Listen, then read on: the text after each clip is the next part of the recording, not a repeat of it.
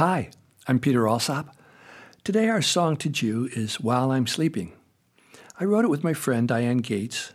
She and Penny Pefley are the two pediatric nurses from Seattle Children's Hospital who encouraged me to record our In the Hospital album. I got my buddy Bill Harley to join us.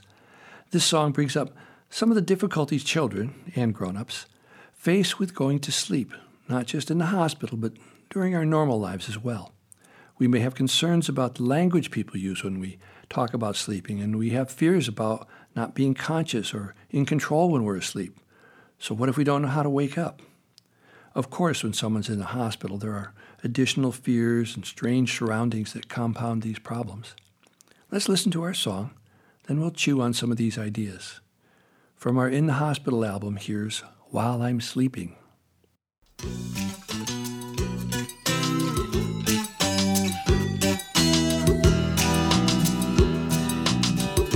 Sleeping, I'm alive.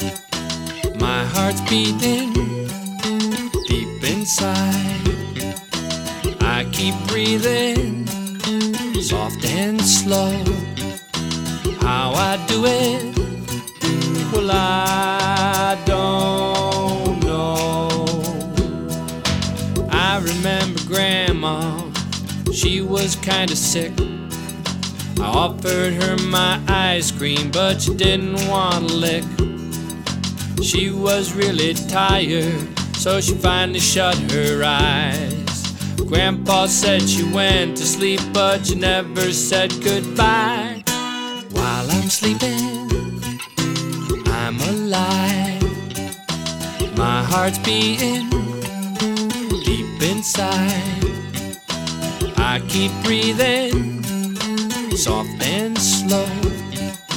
How I do it, well, I don't know. Rusty was my old dog, he was my best friend. He had trouble walking, his back legs didn't bend. The vet put him to sleep with a special kind of shot. He's not asleep, he's dead, and I sure miss him a lot. But while I'm sleeping, I'm alive. My heart's beating deep inside. I keep breathing soft and slow. How I do it, well, I might need an operation to fix me up inside. Drugs will make me sleepy, but they won't make me die.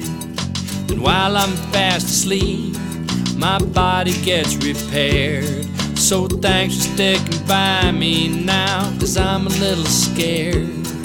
Oh, why do grown ups say asleep instead of saying dead? That only makes kids nervous when it's time to go to bed. I got to go to sleep now, so would you hold my hand? I love you, would you stay by me till I wake up again? Cause I'm sleeping,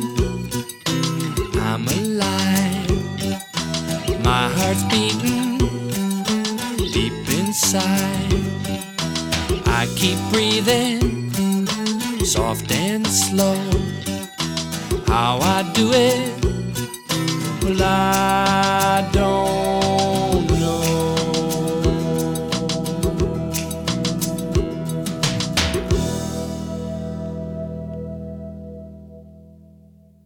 My dear friend Michelle Browerman played synthesizer on that, along with Carl Seelove on bass and Roger LaRoque on percussion.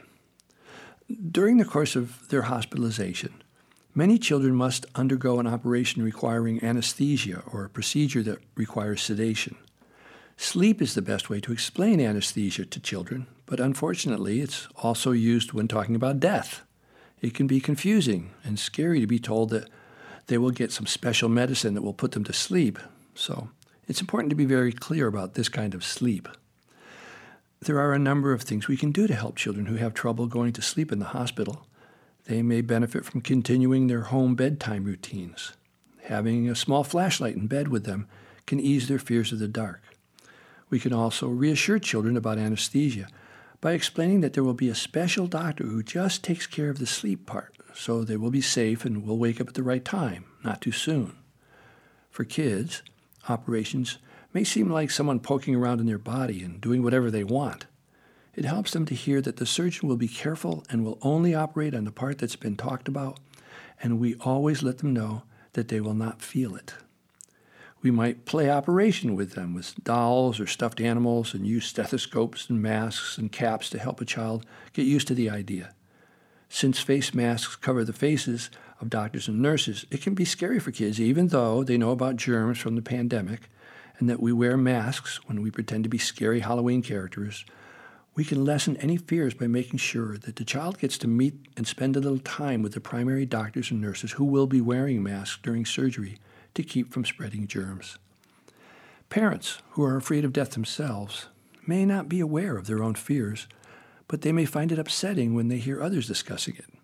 They may have a difficult time allowing a child to express such worries or provide comfort and reassurance. It helps when they can talk with other caregivers about why and how we want to help kids have a safe place to express their own fears. Many children still feel nervous in spite of all our teaching and explanations. They'll be comforted by our physical presence, by holding their hand, and by knowing you are there and will be waiting for them when they wake up. Many hospitals allow a child to take a favorite blanket, toy, or comfort object with them to surgery. Be sure to mark it with their name. Some of us have been through this experience as parents, and we know how stressful it is to see our child go off to surgery. But it's good to remember that if our child sees us visibly upset, they may conclude that something terrible is about to happen. Our calm voice and confidence will help a child feel more relaxed. It is not uncommon for young children to have bad dreams or difficulty sleeping even after they go home.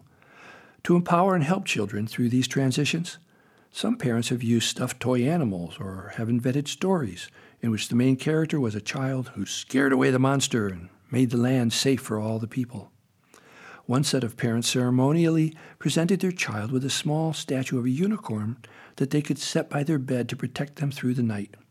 Your child's physician may also have some suggestions. But best of all is to ask the child what they think would help them feel safe. A ton of thanks to our pediatric nurses Diane Gates and Penny Pefley and Bill Harley, who helped write the booklet that goes along with our In the Hospital album. I'm Peter Alsop. I'll be back soon with another song to chew. Bye for now.